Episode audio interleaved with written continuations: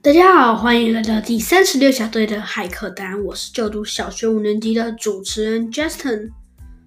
今天我们是正常的，但是有点偏特别，就是从我们今天开始，每个月就会有一次增加入我们社会小学堂。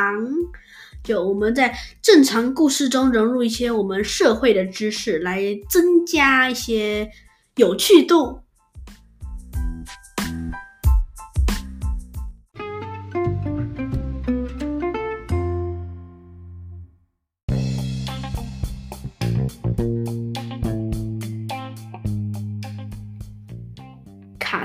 行人在离开奇异村之后，就在山上找了一个落脚处，开始和莱恩上校进行通话。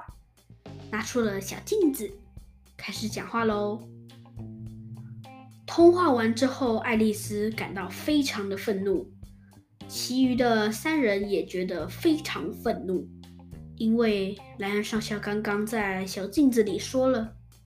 呃，我们那个骇客基地的资料指出，那个灭国者的真正的主要基地、总基地应该不在美国，应该是在荷兰，因为他们的首领其实是一个荷兰人。灭国者这个团队是一个。越过全世界各地都有成员的一个团队，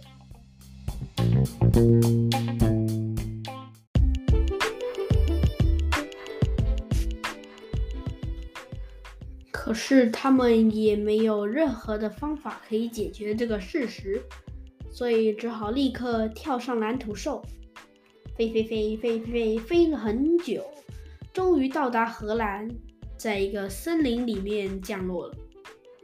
他们在这处找了找去，找来找去，又接到莱恩上校打来的电话。他说：“灭国者传了一通简讯给我们，我们不是好友，真的不是，只是他突然传简讯到我们这里。他说。”我们知道你们现在人在荷兰，可是我们的总基地并不在荷兰。听到此话的爱丽丝生气极了，她说：“你刚告诉我们不在荷兰吗？现在又是怎样？”莱昂上校说：“其实我们刚检测到的是异能量，所以我们才会这样说。所以有可能你们已经收集到火了嘛？爱丽丝有火的能力。”所以呢，解开魔法阵的魔法，第二个或许就在荷兰。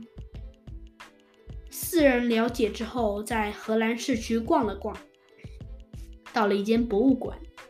一间博物馆不只是博物馆，有点像图书馆，里面有很多很久很久以前的书。他们找到了一本书，是关于荷兰与台湾的。台湾哦。台湾，他们不太了解台湾，但是他们去过几次，去找盖伊的亲戚莎拉。他们打开了那本书，那本书里面其实没有很多字，都是图片。四人很专注的看着那个图，看看他想说什么，始终还是看不懂。于是他们只好闭上眼睛。想象他们在画里面，让自己感受一下那个画在讲什么。张开眼睛之后，他们觉得他们还是不了解。可是现在张开眼睛之后，他们已经不在博物馆了。每个人身上的衣着都怪怪的。我知道了，盖伊说。盖伊说：“这就是我和卡特上次。”到的那个古代中国嘛，是不是？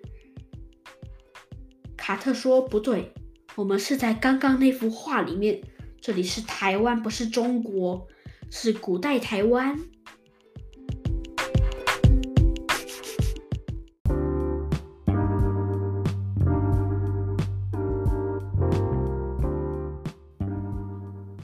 他们在一艘船上面。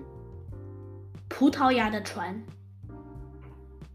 看起来是葡萄牙人，船上面印了葡萄牙国旗。他们知道那个船开过的岛就是台湾。那两位葡萄牙人说道：“Ilha Formosa，就是美丽岛的意思。”他们看着那座岛屿，也就是那两个葡萄牙人看着那座岛屿，没有想要占领它的意思，于是就开走了，只是看看而已。这时，卡特一行人突然跳到了另一个地方。呜，荷兰看到一艘荷兰船驶入了台湾，他们站在台湾上面。荷兰人慢慢下去，下去。他们跟葡萄牙人不一样，他们要攻占台湾。他们上岛屿之后，卡特一行人又快速移动。不知道到了什么地方，是一座高山。荷兰人来了，他们过来遇到了几个原住民，跟他们要了，哦，那是梅花鹿的皮，跟他们要了梅花鹿的皮。接下来嘞，他们把它拿去卖了，卖钱。这时，山上有一个不寻常的事情发生了。那些原住民，嗯，那些原住民做了什么事？他们把双手举起来，没有，只有一个人把双手举起来，十根手指头伸出来，对着那个荷兰人，荷兰人当场倒下。这是为什么呢？慢慢的，他们可以看到空气流动的路线，太奇怪了，这应该不是电视啊，怎么可以调整呢？他们看到那个原住民 是异能量者，他把手举起来之后，把附近的空气都集中起来，把它全部弄到那个荷兰人里面，荷兰人应声倒下。原来那个异能量者。拥有控制空气的一个异能量。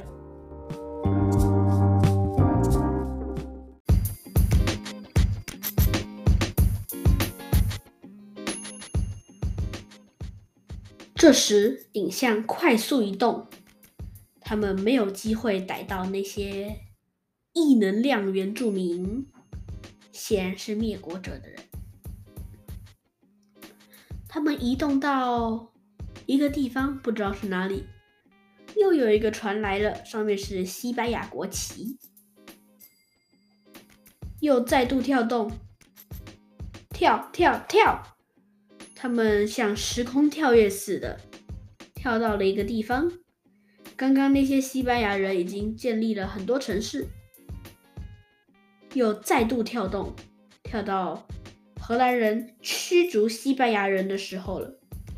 原来他们以前知道的那个就是荷兰人驱逐西班牙人呐，那张照片就是这个，就是这个这个熟悉的影像。这时再次时空跳跃，又有一艘船来了，是什么？是中国来的船。上面载的是谁？哇哦，这个东西好厉害哦！不但能进到画中，它旁边还会给你字，给你小介绍一下。旁边那个箭头显示，那个中国人是郑成功。郑成功不多介绍了，旁边只写他是郑成功。他一下船之后，时光跳跃。旁边小箭头又再次显示，郑成功正在驱逐荷兰人，所以郑成功驱逐荷兰人，他们花了很久，而且荷兰人也顽强的抵挡下去，所以这让郑成功的军队损失了很多。旁边的解释又显示，因为他们损失了很多，发生了缺粮的危机，所以大家都没有东西可以吃，都饿死了，所以立刻派军队去开垦，把地方都变成农田，嘿咻嘿咻，之后就变了很多稻米，大家都可以吃了。所以这里为什么郑成功要来呢？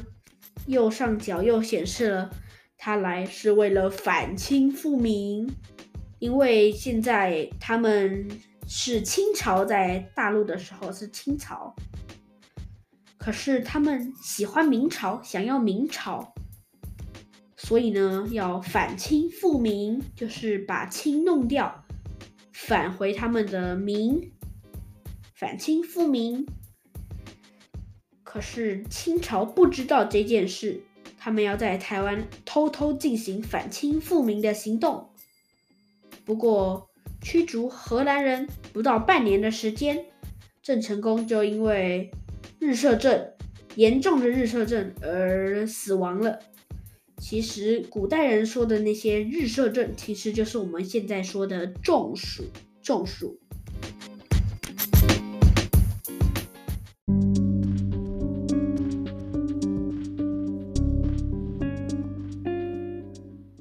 这时，突然来一个时光跳跃，跳跃到了郑经，也就是郑成功的儿子，有陈永华辅佐他，也就是帮助他。这时又再一个时光跳跃，啊，郑经过世了，换郑经的儿子郑克爽继位，但他已经没有陈永华的辅佐，已经变得弱弱的了。这时，清廷发现了他们在这里暗中进行这个计划，派了施琅来攻打他们，争夺台湾。施琅打过来之后，因为郑克爽已经弱弱的了，已经快要敌不过他们了，在快要被打败之前，旁边一群原住民在看戏、看热闹，蹲在草丛里面，连那个异能量者也在看。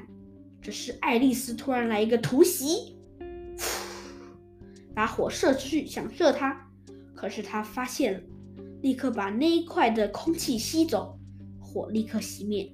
这是因为火需要氧气才能继续燃烧，所以氧气算是一个助燃物。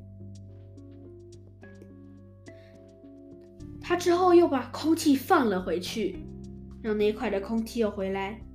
爱丽丝知道这个方法没有用，于是她就一直射她的嘴巴。她的嘴巴慢慢烧焦，也就是原住民的嘴巴。可是她也不能把那里的空气吸走啊，这样她就不能呼吸了。于是只好慢慢等，等到爱丽丝把他嘴巴烧掉，他慢慢化成粉末，一个。空气状的小球慢慢飘了过来，直接射进了盖伊的嘴巴里面。这时，盖伊就像上次爱丽丝一样，可以控制空气了，而且他看得到，哎，其他人看不到，只有拥有这个能力的人看得到空气的流动。像这样，他可以完全看到风向，看到风往哪里吹。看到空气是如何流动的，而且这时施琅已经太强了，郑克爽投降了，双手举高，施琅，对不起，都是我的错，请饶饶我们吧，可怜可怜我们吧，对不起，我们愿意当蜻蜓的。请原谅我们，不要再打了，谢谢。于是，蜻蜓就这样占领了台湾。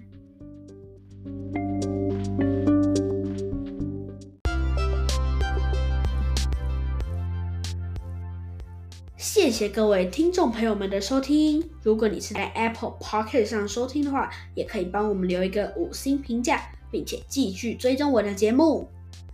而且今天是社会小学堂，所以我们的背景音乐，也就是我们结缘的背景音乐有没有不一样呢？你们是否有发现？下次社会小学堂我们就是下个月的事喽，拜拜。